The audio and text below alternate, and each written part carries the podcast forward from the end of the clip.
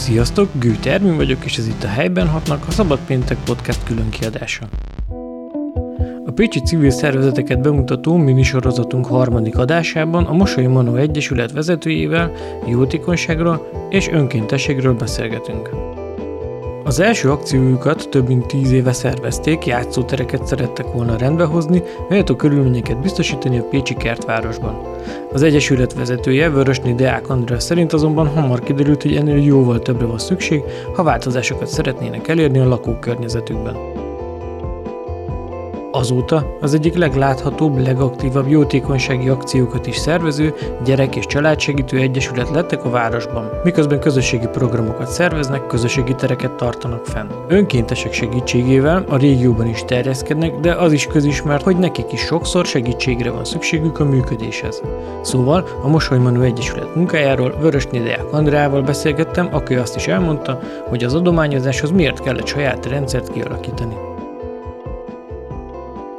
eredetileg ti nem is ezzel foglalkoztatok, amivel most már így gyakorlatilag a fő profil, ha jól veszem észre. Mm, hát nem, nem, ez a legdinamikusabban látszódó rész, tehát a jótékonyság. Uh-huh. Tehát 2009-ben alakultunk kertvárosi játszótéren, ott helyi anyukák, apukák, nagymamák, nagypapák révén jött létre, az LKF-ben volt is egy programunk, az akkori Kanga Egyesület égisze alatt, ott az adott játszótéren, és akkor rájöttünk, hogy hát mi vagyunk a saját sorsunk kovácsai, tehát hogyha szeretnénk elérni bármilyen fejlesztést a lakókörnyezetünkben, azért nekünk kell tennünk, és ez volt az alapelv, ami, amiből igazából elindultunk, elsősorban játszótehek miatt, és az idő során, már mondjuk 2010-ben megvolt az első huaosztásunk az egyik helyi óvodába,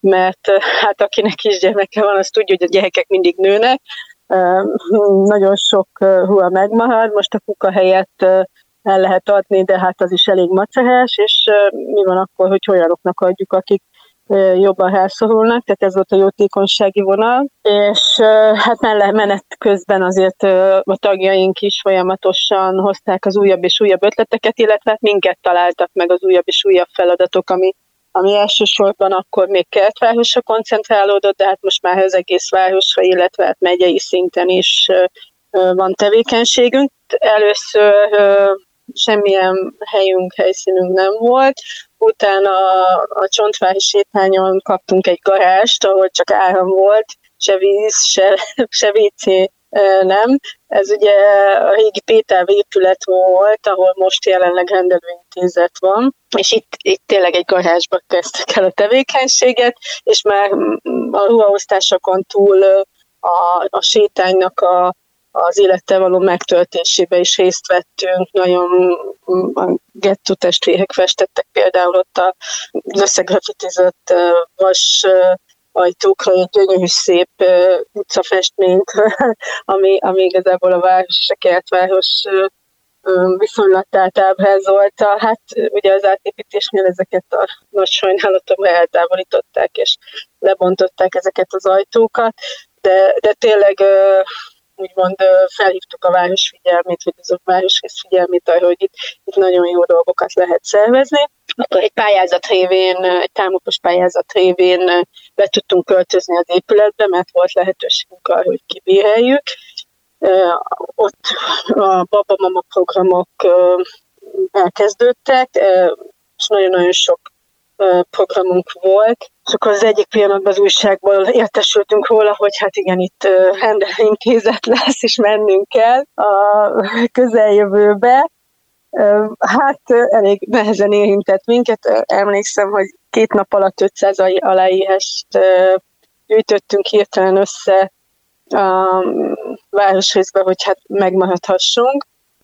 De hát ez nem volt elég, és akkor ígéretet kaptunk arra, hogy de hát majd a, a rendelőintézet kialakul, és ott lesz egy gyermekorvosi rendelős rész is, és innen a Várkonyiból, ahol most vagyunk, innen majd úgy is felköltözik a, az orvosi rendelő, akkor mi majd oda költözhetünk. Na hát kb. három évet kellett várnunk, hogy ez megvalósulhasson, és nagyon sok munkánkba, tehát munkánk volt abban, hogy, hogy oda kerülhessünk a, a régi rendelőbe. Hát olyan ígéretet is kaptunk akkoriban egyébként, hogy, hogy ez majd fel lesz újítva, és úgy tudunk beköltözni, mert ugye ez egy 45 éves épület, azóta nem volt nyilászáró cserélve, folyamatosan ázott, ázik ma is, tehát nem hiába akartak eljönni onnan a, a vérvétel, illetve az orvosi hendelők, mert hát se hőszigetelés, sem tehát nagyon, nagyon rossz állapotban volt akkor is, és sajnos még most is, nincs akadálymentesítés, szóval nehéz, nehezek a körülmények, és akkor mi három évig próbáltuk átviszeni ezt az időszakot. Először kibéreltünk egy, egy, egy nagyobb termet ott a, szintén a kertváros szívében, volt Dalmácia pékséget, az is évekig üresen állt, miután mi mm, kibéreltük, akkor hirtelen fel, felment az ázsiója, és hát nagyon sokan kezd, kezdték keresni a, a tulajdonost, hogy adja el nekik, vagy szeretnék kibérelni, és akkor végül is, mivel nekünk nagyon bevételünk nincs, és ugye mindig a, a, a várostól a közműködési megállapodás alapján kapunk valamilyen támogatást, mi abból tudjuk kifizetni akár a rezsit, akár a bérleti díjat, most az 500 ezeres bérleti díjat hosszú távon nem tudtunk vállalni, és a Pécsi vagyonhasznosító adta azt a lehetőséget, hogy ott volt három pavilon, azok is nagyon-nagyon rossz állapotban, évekig üressen állva voltak ott, kettőben egyáltalán nem volt fűtés, az egyikben még víz a másikban az áram, tehát villamos hálózat volt hoz, ott is volt beázás, de hát ennek ellenére azért sikeresen azt a három pavilont megkaphattuk, és hát azt hiszem két évig ott tevékenykedtünk, szintén nagyon intenzíven, csak ugye nem volt lehetőségünk arra, hogy ott programokat szervezzünk, de közben a Húzsadomban sikerült egy kulturális programok tartására alkalmas helyet bérelnünk, és mégis a mai napig ott vagyunk, a Húzsadomban az egyedüli művelődési helyként, vagy közösségi térként. És akkor jött a Várkonyi, így az utolsó pillanatban sikeresen megkap, hát nem örökre kaptuk meg, hát ugye a szombérletbe kaptuk meg a várostól, a Várkonyi Nándor utca hetet. Itt vagyunk, ez volt a, a cél végül is, hogy, hogy mi ide kerülhessünk, tehát ez egy, ez egy nagyon, ez egy öt éves terv volt, mihez mi ide kerültünk. Hát sajnos az épület nagyon rossz állapotban van, hát folyamatosan ázunk, hordafal, bocsánat, de tényleg amit tudunk, megteszünk, tehát én magam már hogyan tudjátok, az... haszna, hogyan tudjátok hasznosítani, hogyha ilyen állapotban van? Hát megteszünk mindent, amit tudunk. Tehát a jótékonysági program mellett ugye ugyanúgy tartunk kulturális programokat, pályáztunk kétszer is a felújításra, de hát úgy látszik, bár szokták mondani, hogy mi nagyon elkötelezettek vagyunk bármelyik irányba is. Ha elkötelezettek lennénk, akkor, akkor nem, nem, nem kellene folyamatosan ilyen problémákkal találkoznunk. Tehát ebből is látszik, hogy azért mi, mi azért igyekszünk a politikától távol maradni. Tehát, hogy semmilyen pártnak a, a kedvencei nem akarunk lenni. Mindenkivel szívesen együttműködünk, de, de főleg akik épp, tehát van, amikor muszáj együttműködni, mert nem tudunk mit tenni, tehát hogy fel Hát, kérni, hogyha ügyek vannak, tehát ügyek vannak, hát eleve olyan feladatokat vállaltok át, tehát hogy egyrészt ugye ez a közművelődési szerződés, ha jól tudom. Tehát igazából a közművelődési feladat az, amit átlát, ellátunk, itt kulturális programokat szervezünk mind a két közösségi szintéren. 48 órás nyitvatartásunk van mindkét helyen. Hát mindkét helyen órarend szerinti programok, különböző változatba a babamama programoktól kezdve az időseknek szóló programokig, klubokig, tehát tényleg nagyon sok minden. A programok nagy része saját program, tehát vagy tagunk tartja, vagy mi szervezzük, és vannak olyan programok, ahol egy már meglévő, vagy most induló kis helyi közösség kehes meg minket, tehát ilyen például a, van egy ilyen ifjúsági Kalandkártya klub, és ott megkerestek minket, hogy havonta egyszer szombatonként eljönnének, és játszanának együtt a fiatalok, és hát mi ugye nem vagyunk úgymond sem, semmi, tehát, tehát tudunk ebbe dönteni hugalmasan, ingyenesen biztosítjuk az ilyen esetekbe a, a helyszínünket. Úgyhogy azt gondolom, hogy, hogy ez is fontos, mert a helyi közösségek így tudnak találkozni, így tudnak megősödni, hogyha ha van helyszínük, amit, amit nem feltétlenül kell kibérelniük, ahol tudnak találkozni, beszélgetni, vagy csak bejönni és könyvet válogatni, vagy leülnek. Nagyon sok idős is jön akár önkénteskedni, mert mert egyedül van, és, és, és jól esik neki, hogy beszélget valakivel. Tehát benéz, hogy vagyunk, kollégáknál ismerik, megkínálják esetleg egy teával, tehát, hogy most persze a COVID ez, ez egy kicsit áthúzza ezeket a dolgokat, de alapvetően így működünk, mert voltak éppen a lakossági kezdeményezéseknek adunk helyet, és mondom, a rugalmasságunkkal tudunk jobban egy kicsit a helyi viszonyokhoz alkalmazkodni. Két számot szeretnék kérdezni.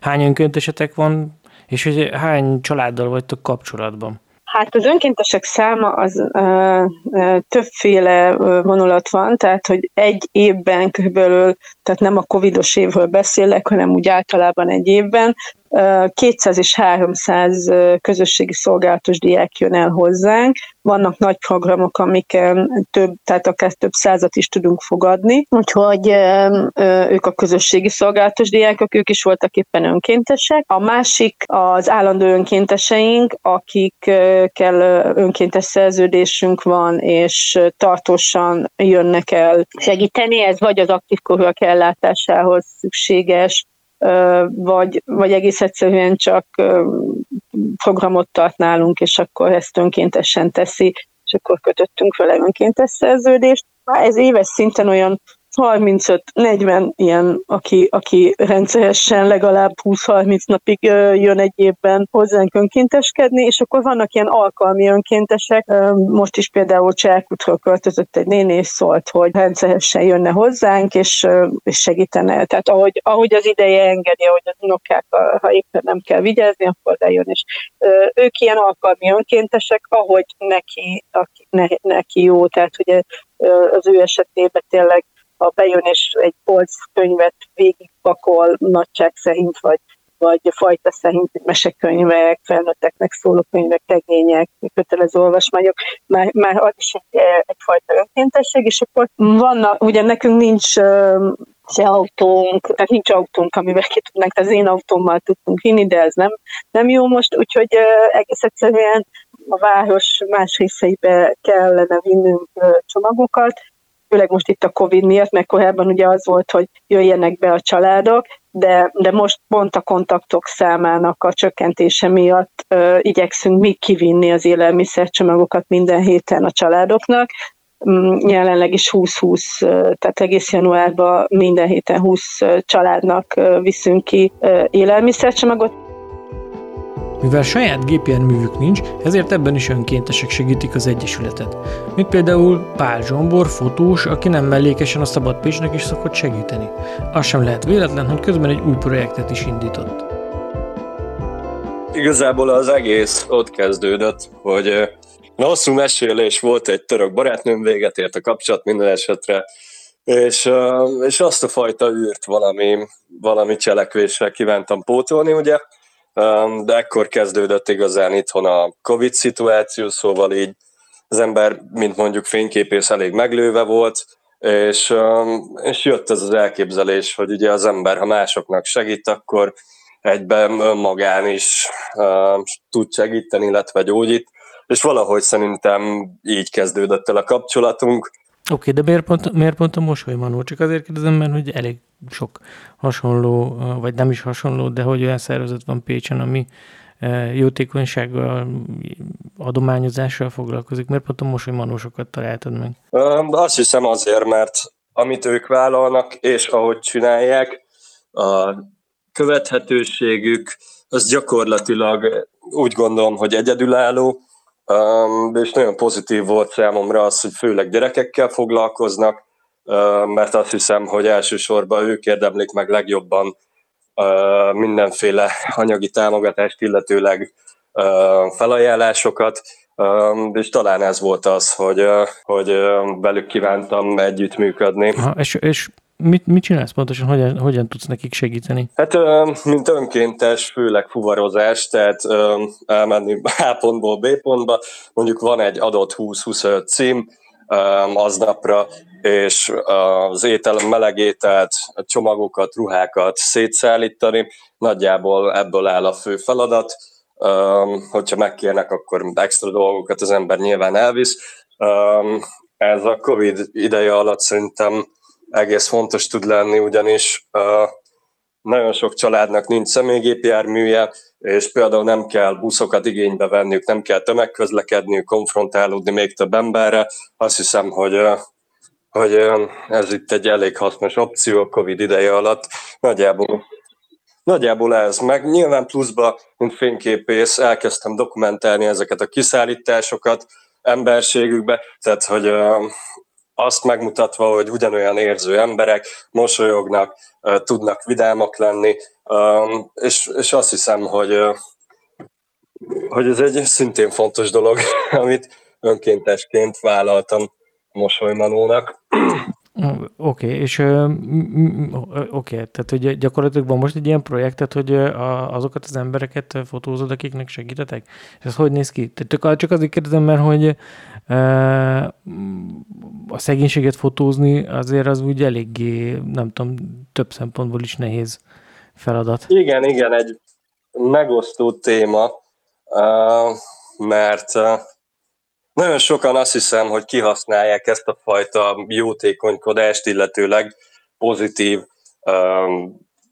összhangot kívánnak elérni számukra azáltal, hogy mondjuk bemutatják, hogy én milyen jó fej vagyok. Itt ellenben szerintem én inkább jobban magára az emberekre megyek rá, mint portréműfaj, és, és a családok sosem a, a felajánlásokkal, illetőleg ilyen dolgokkal mutatkoznak a képeimen, hanem mint ugyanúgy, ahogy egy utcán készíték egy emberről, vagy hogyha felbérelnek, hogy készítsek egy fotósorozatot, nagyjából ezt kapják ők is. És azt vettem észre, hogy a gyerekek imádják, illetőleg a szülők is boldogok, hogy készülnek róluk olyan fotósorozatok, amit vissza tudnak nézni ők is, mert, mert ez sok családban például nem adatik meg.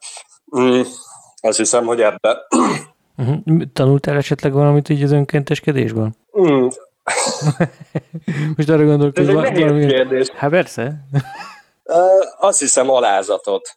Igen, tehát, hogy, hogy úgy azért úgy segített elhelyezni magamat a térbe, hogy, hogy mint nevezzük mondjuk alkotó művésznek, tényleg egyfajta alázatra tanított ez. Tehát oké, és ez változtatott a mindennapjaidon amúgy? Most azon túl, hogy igen, beleölsz egy csomó munkaórát, hogy ezzel foglalkozol, tehát hogy így, hogy... Azt hiszem, hogy ezt nem úgy fogom fel, mint egyfajta munkát, hanem, hanem egy olyan dolgot, ami így az életem részévé vált, és, és hogyha megkérnek, akkor szívesen segítek nekik, illetőleg szívesen látom ugyanazokat az embereket, és, és ápolok velük egy jó kapcsolatot. Igen, azt hiszem, hogy, hogy ennyiben változtatott az életemen. A Mosolymanó nagyon sokféle önkéntessel dolgozik együtt nagyon sok szinten. Így az Egyesület vezetőjével erről részletesen is beszéltünk. Önkéntesként hogyan találnak meg titeket?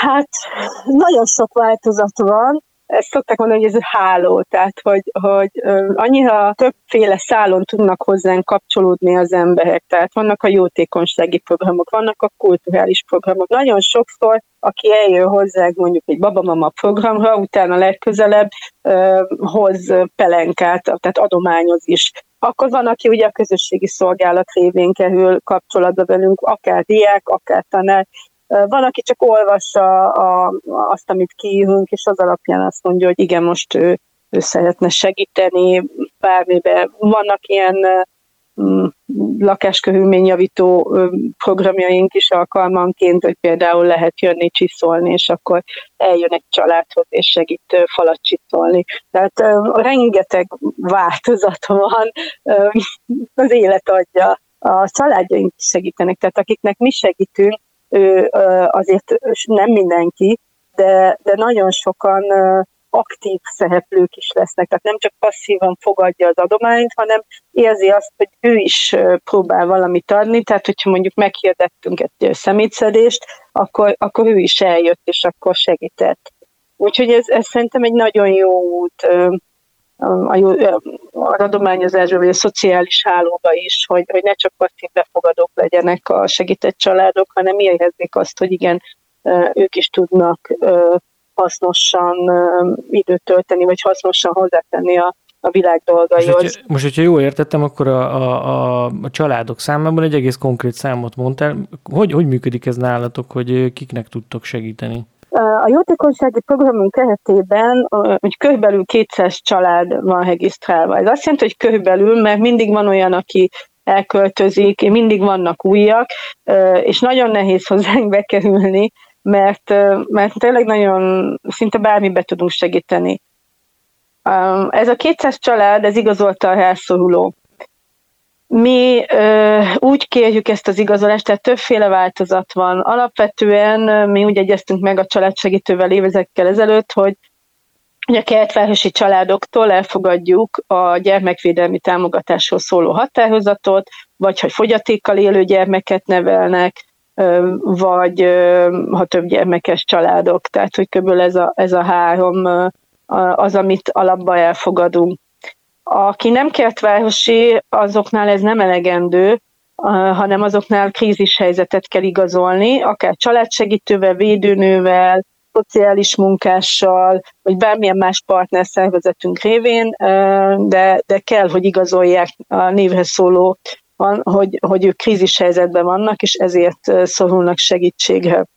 A krízis helyzet is tehát többféle lehet, tehát van, amikor tűzeset ért valaki, tehát egy családot, akkor ott egyértelműen segítünk, csak hát igazolja le valaki, hogy igen, most ők tűzesetet szenvedtek, vagy ha gyerek született, ha haláleset történt a családba, vagy baleset, vagy ha a lakhatással történt valami. Tehát, Ezekre az igazolásokra nektek, mint szervezetnek van szükség, vagy van elszámolások miatt, vagy, vagy, e, vagy ez így nem, ez, ki? Nem, mi tudjuk azt mondani, hogy ők igazolta a házszoruló családok. Tehát ez egy saját rendszer, amit mi kidolgoztunk, személyesen És kell erre bejönni. szükség volt, hogy ez kidolgozzátok? Volt visszaélés, vagy bármi, vagy, vagy mi, miért kellett? Nem a visszaélés, nem, nem, hát azért, hogy ezt, tehát hogy, hogy mi nekik szeretnénk alapvetően segíteni. Tehát, hogy valamilyen szabályozás kell, tehát mindenkit nem tudunk fogadni.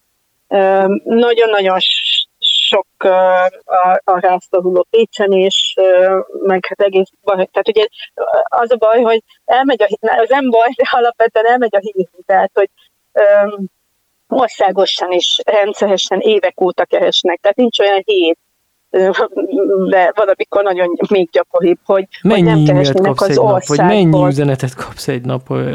Hát csak a jótékonysági központra kapok olyan 30-40-et alapesetben, és akkor még ehhez jönnek a saját üzenetek, de igyekszem, csak hát én nekem is van munkahelyem, meg, tehát hogy nekem ez nem a munkahelyem alapvetően. Úgyhogy meg családom, na most tehát valamit ki kellett találnom, mert tehát rossz volt, hogy mindig, tehát most innen mondjuk egy Miskolci családnak hogy tudok segíteni? Persze, persze. Szinte sehogy.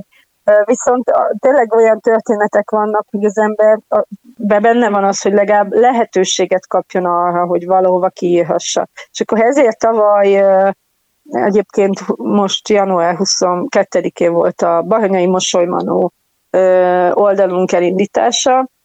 Ez a megyei szinten próbáltuk a családokat ide irányítani, tehát hogyha nem tudott regisztrálni, de segítségre volt szüksége, akkor azt mondtuk, jó, név nélkül kitesszük a Bahanyai Mosolymanó oldalra, itt öt önkéntes hölgy segít ennek a kezelésébe, tehát én már ezt fizikailag nem bírom.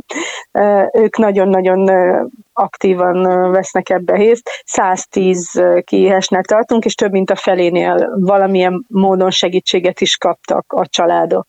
nagyon fontos, hogy ugye ez név nélkül történik, de azért a települést megjelöljük, hát azért ebből már voltak problémák, tehát amikor leírta egy család versenyben, hogy, hogy éheznek, akkor utána az egész a versenyi emberek így nagyon megtámadtak, hogy mi hogy tehettünk ilyet, de hát azóta is folyamatosan abból, ahol a településről kapunk, kapunk mm, kéréseket a másik hát az országos. Azt, azt, aha, de azt láttam azért, tehát nézegettem én is így a felületeiteket, és hát azért van konfliktus helyzet, nem kevés. Azt vettem észre. Igen. Egyrészt az adományozás, mármint hogy a, tehát hogy nagyon sok félreértés is van az emberekben arval kapcsolatban, hogy mi, hogy mi, az, mi az, ami megfelelő adománynak, vagy ezt hogyan tegyük meg, legalábbis nekem ez jött le, nem? Tehát nektek is ez a tapasztalatotok? Abszolút, abszolút. Ugye a legtipikusabb az, amikor leírunk valamit, és akkor a másik egyből ítélkezik. Tehát nincs annak az embernek a helyébe, nem tudja az ő körülményeit, nem tudja, hogy miért terhes. A gyerek az érték, de nekünk ez nagyon fontos dolog, tehát a gyerek az érték, amennyiben lehetséges, maradjon a családban a gyermek, tehát a családi nevelésbe, tehát ugye alapvetően a szegénység miatt nem lehet elvenni egy gyermeket ma Magyarországon, de a gyakorlat azt mutatja, hogy előfordulnak ilyen helyzetek, hogy akár már a kórházból nem viheti haza az anyuka a kisbabát születése után, ha nincsenek megfelelő körülmények otthon. Most az adományozásba dolgozunk, úgyhogy ezt látom, hogy ha most szerintem öt évig nem venne senki a városba se babakocsit, se babaágyat, se semmit, hanem csak a meglévőket használnánk, akkor is elég lenne.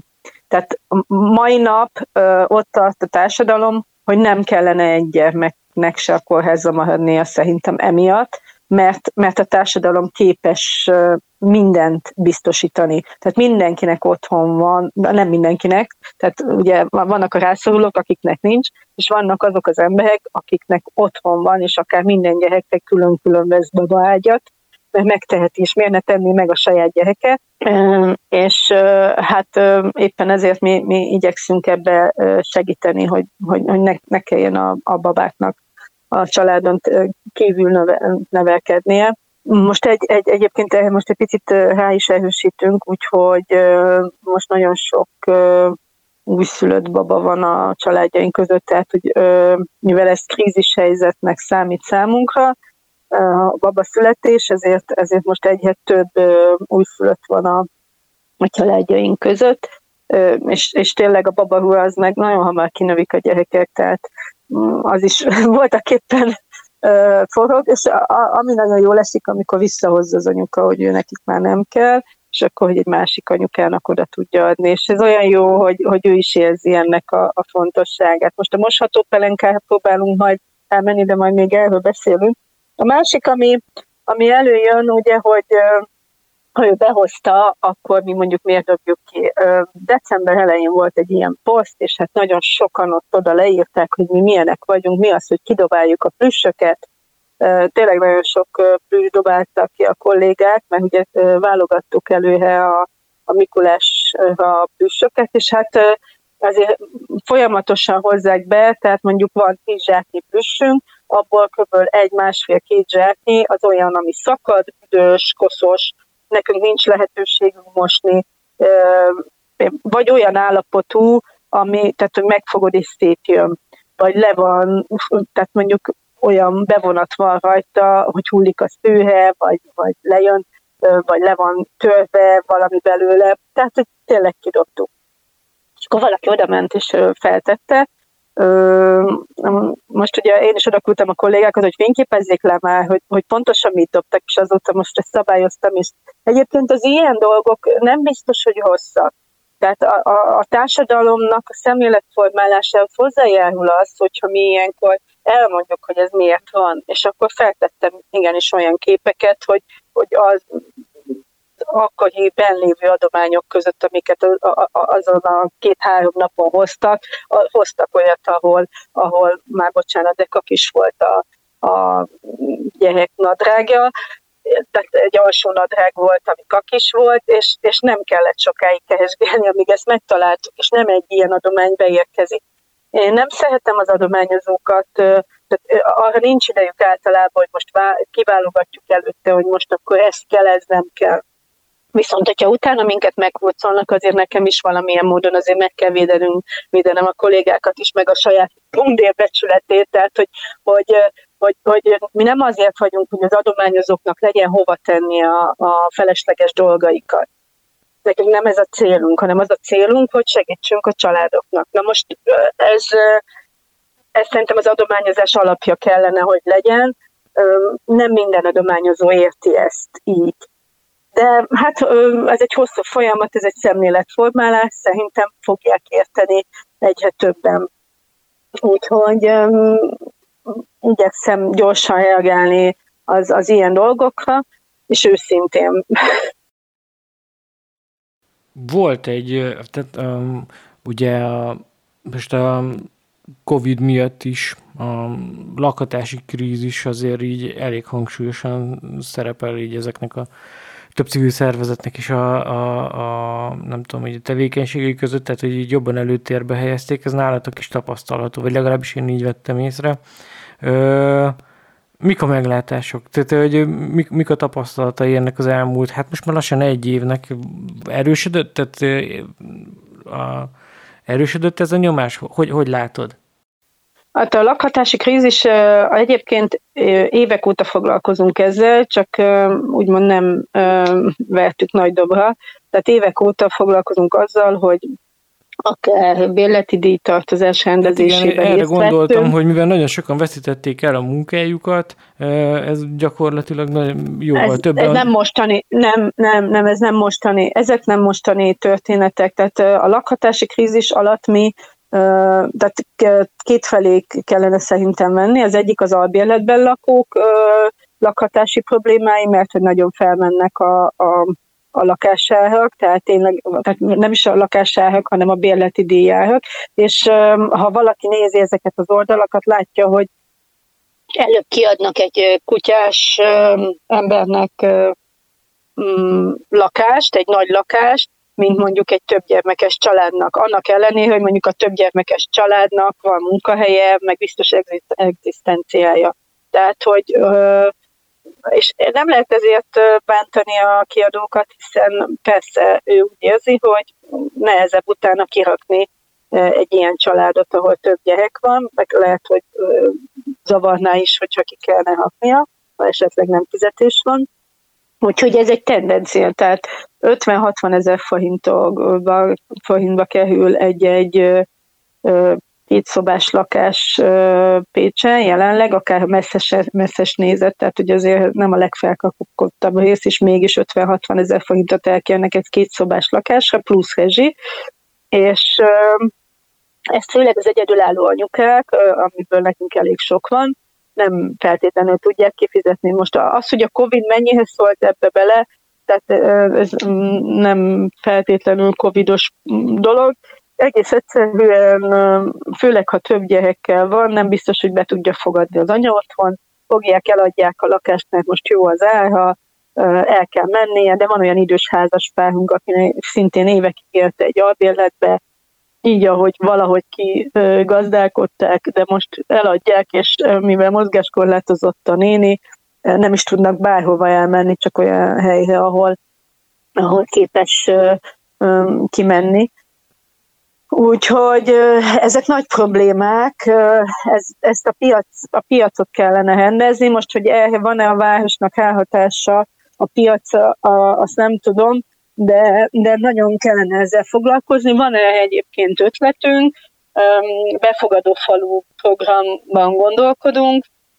A Máteiaknál volt már korábban hasonló, úgy tudom, országos szinten, évekkel ezelőtt, és én is már felvettem a kapcsolatot egy, egy vidéki faluval, csak ugye én senki nem vagyok, tehát én egy civil szervezet vagyok, de ennek ellenére egy kis bahanyai település, ami, ami zsáktelepülés, és sokan elköltöztek onnan, ühesen állnak a házak, tehát ott felmerült, hogy esetleg az önkormányzatnak venne ingatlant, és olyan több gyermekes családokat tudna oda költöztetni, akiknek akár közelbe lenne munkahely, de mindenképpen mondjuk a kisfalunak azt jelenteni, hogy megmarad az óvoda,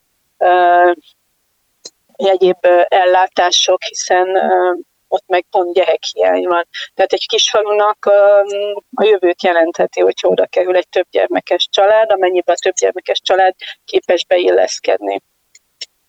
Én ebben nagyon hiszek és gondolkodom. Ők nem mindig képesek csokot igénybe venni, tehát nagyon jó a falusi csok, annak, akinek tartósan van munkahelye, annak abszolút egy megléphető dolog, de akinek tartozásai vannak, vagy tényleg máshol holnapra él, annak sajnos a csok nem, nem játszik szerepet, viszont egy ilyen befogadó falu programban, amennyibe egy pár évig esetleg ott tud lakni, és közben a tartozásait tudja rendezni. Ugye ez ilyen mentorálás, tehát egy komoly, komoly feladat, akkor lehet, hogy utána tényleg tudott a települése menni egy saját ingatlant már. Úgyhogy ez szerintem egy jó út. Másik probléma, ami, ami ugye most nyáron jött elő jobban, ez az önkormányzati lakásban élő nagy tartozásokkal rendelkezők problémája. Mi nyáron csináltunk egy ilyen mintaprogramot, saját kútfőből, tehát mindenféle támogatás és egyéb nélkül meghirdettük, és tényleg az emberek éhezték ennek a, a súlyát, úgyhogy több mint 400 ezer forint érkezett be a számlánkra ezzel kapcsolatban nyáron. Mielőtt ugye egy igényfelmérést végeztünk a családjaink körébe, hogy kik kaptak kilakoltatással szóló határozatot, kiknek, kinek mekkora a tartozása, kétfelé tudtuk ezt bontani. Az egyik volt a nagy tartozók, akik 500 ezer forint felett kitartozással rendelkeznek, és a másik az 500 ezer alatti kis tartozók problémája, ugye ez mind bérleti díjtartozás. A kisebb tartozók esetében hát decemberig tudtunk eljutni a, ugye az önkormányzat, ez egy hatalmas nagy, nem is tudom, üzem, ugye több, több szinten kell engedélyeztetni és egyeztetni, és a többi. Tehát decemberig jutottunk el oda, folyamatosan kerestük őket, egyeztettünk, bementünk, stb. De addigra engedélyezték azt, hogy mi úgy tudjuk befizetni több családnak, hogy ahol igazolást kaptunk, hogy, hogy mi fizettük ezt be.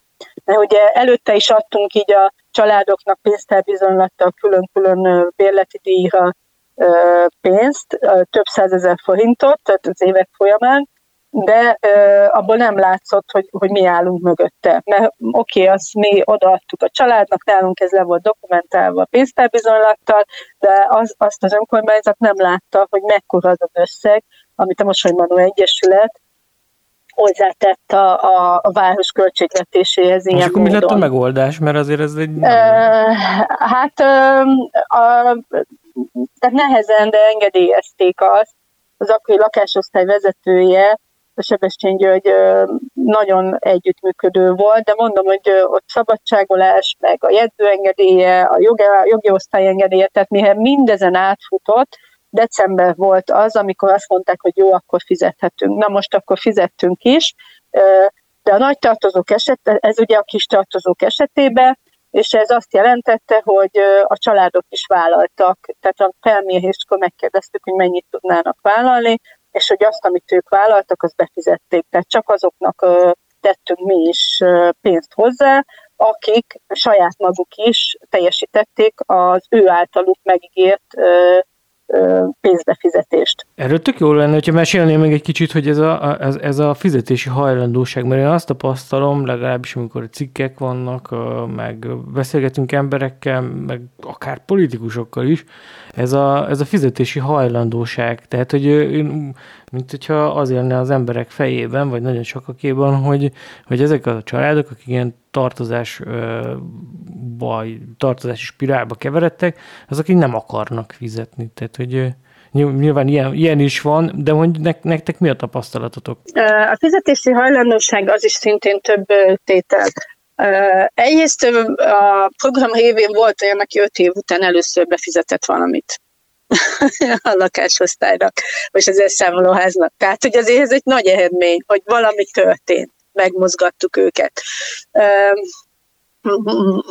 Sajnos a nagy tartozók esetében nem tudtunk elérni az önkormányzatnál semmilyen mm, együttműködést, pedig Kóbo, dr. Kóbo, Kóbo József képviselő és Szabó András az asszisztense segítségével volt is egy előterjesztés erről, az akkor bizottság elé, tehát az nyáron működő bizottságok elé, de igazából egyik se vette napirendre, ami arról szólt volna, hogy a nagy tartozók esetén történjen realizálás.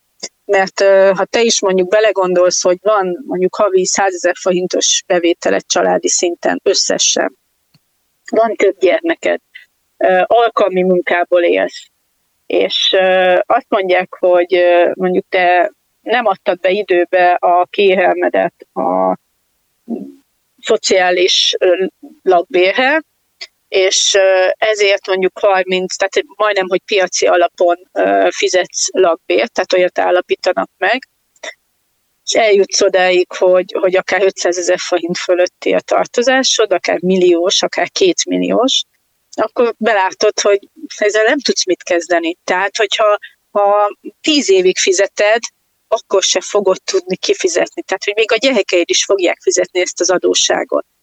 És sokszor ezek a lakások, amiknél nincs szociális lakbér, persze ez a családnak a, mulasztása valahol, de nem feltétlenül csak az ő mulasztása, mert ő lehet, hogy nem áll azoknak a tudásoknak vagy a kompetenciáknak a birtokába, amivel ezt a, a kérelmet ki tudja állítani.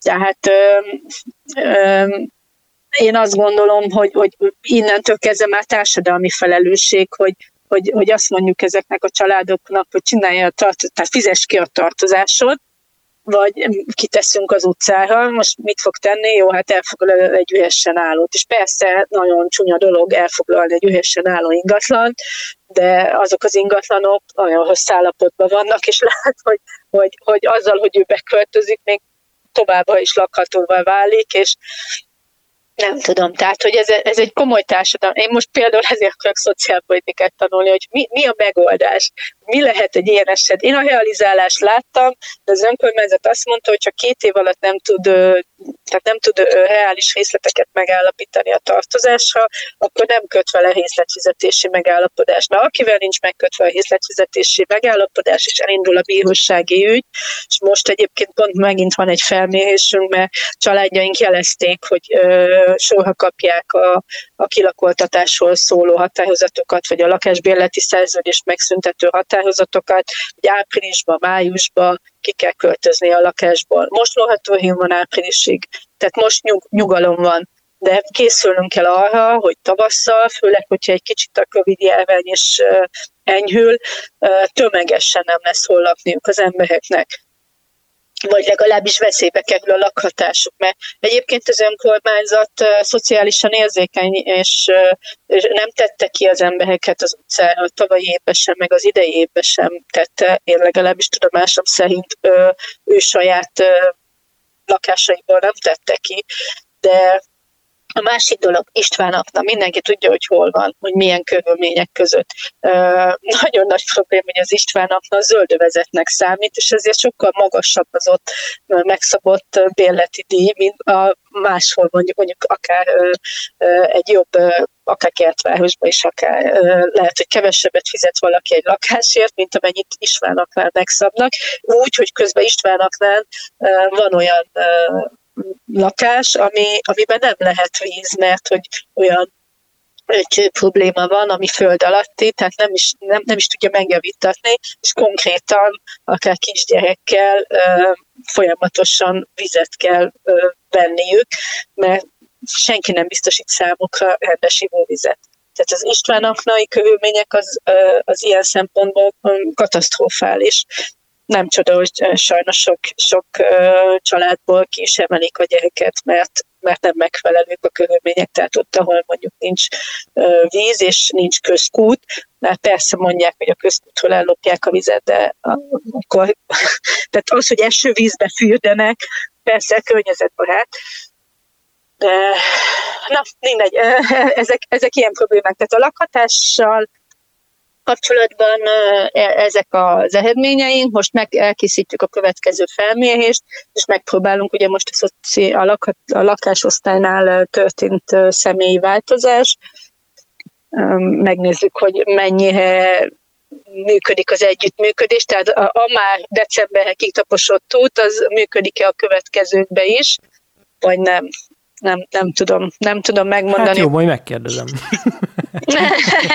Ami még az előzőnél volt az, hogy ugye a, a kidobásra szánt még, tehát hogy azért sok támadás ér minket. Van, aki azért támad, hogy miért nem fogadjuk be az ő adományát, mert már nem tudunk mert nekünk nagyon, tehát van egy raktárunk, ahol az évszakváltást tudjuk tárolni. Tehát egész egyszerűen maga a Várkonyi Rándor utcai hét épület az kulturális célokra van. Most az, hogy vannak ott kiszolgáló helységek, és ott mi ruhát tartunk, és alkalmanként tartunk abból jótékonysági programot, az egy dolog, ez a mi döntésünk, de nem, nem tudunk végtelenségig raktározni. Mi egy nagy újrahasznosító központban gondolkodunk, egyébként a városfejlesztéssel kapcsolatban, tehát a héten lesz egy megbeszélésem, ahol ez is szóba kerül, hogy hogyan lehet egy olyan újrahasznosító központ, amit már mondtam, hogy ha öt évig nem vennénk most uh, új babakocsit, akkor is lenne a városban elég babakocsi. Tehát, hogy uh, éppen ezért uh, egy olyan uh, szociális szervezetek által látogatható vagy ö, használható újhasznosító központ, ahol, ahol egyrészt ö, ott vannak raktározva akár szekrények, akár bútorok és krízishelyzet esetén hozzá lehet nyúlni,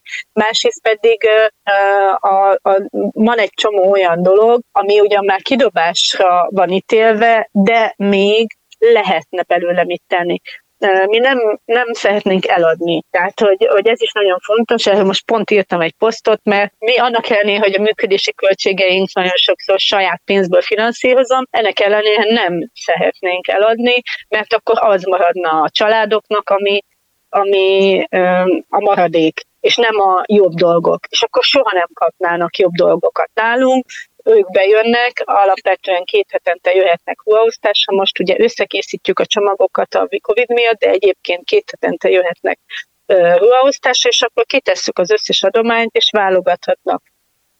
És ez egy jól működő dolog, mert tud válogatni magának konyhafelszerelést, ágyneműt, függönyt, tehát mindent a saját igényei szerint. Nem én akarom megmondani neki, hogy ő neki milyen csizmára van szüksége, hanem válassza ki Persze ez az is kell, hogy ne legyen valaki pofátlan, meg hogy ne eladásra vigye. Valamennyire igyekszünk szűrni, nem tudjuk maximálisan kiszűrni azt, hogy ne, ne kerüljön eladásra az, amit elvisz. Ha viszont tudunk róla, tehát valaki visszajelez, akár adományozó, hogy figyelj, most láttam a babakocsit, hogy elhújják a vásárba, akkor mi azt a családot három hónapra felfüggesztjük a regisztrációból, és hogyha még egyszer van ilyen jelzés, hogy miután visszakerült, akkor véglegesen kizárjuk, és akkor onnantól már nem tud visszajönni, és nem segítünk, hogy menjen máshova, és biztos kap máshol segítséget. Tehát elég szigorúnak kell lennem ahhoz, hogy, hogy az adományozók és a családok szempontjából is reálisan működjünk. Beszélgetésünk után Vörösné Deák André jelezte, hogy az Egyesületük nem várt akadályba ütközött. Andrát először ismeretlen okokból felfüggesztette, majd amikor egy új profilal akart regisztrálni, teljesen le is tiltotta a Facebook. Ezzel várhatóan csökkenni fog az oldalak aktivitása, de önkéntesek segítségével és új felületekkel próbálják a lendületet pótolni. Ez volt a Helyben hatnak minisorozat harmadik része. A következő adás jövő pénteken érkezik. Tartsatok velünk, amikor a város mindenkié Pécs aktivistájával, Szatmári Áronnal lakhatási szegénységről beszélgetek. Tulajdonképpen a, egy ilyen fókusz a csoportnak, hogy, hogy a lakhatási problémákra fókuszálunk, mert egyrészt azt gondoljuk, hogy ez egy nagyon égető probléma, tehát hogy, hogy valahol valakinek, vagy mindenkinek valahol laknia kell, és hogy azt gondoljuk, hogy ez egy olyan alapszükséglet, amit, amit egyszerűen meg kell oldani a társadalomnak. A sorozat támogatója a Független Média Központ. Ha tetszett, akkor követhetsz minket Spotify-on, Apple és Google Podcast-en, vagy éppen YouTube-on is. Vagy iratkozz fel a hírlevelemre. Ha kérdésed, észrevételed van a műsorral kapcsolatban, akkor ír nekünk a szabadpécs kukat szabadpécs.hu címre. Ha támogatni szeretnél minket, akkor ezzel kapcsolatban minden információt megtalálsz a szabadpécs.hu per támogatás oldalon, és nézd meg a linkeket az adás leírásában. Köszönjük!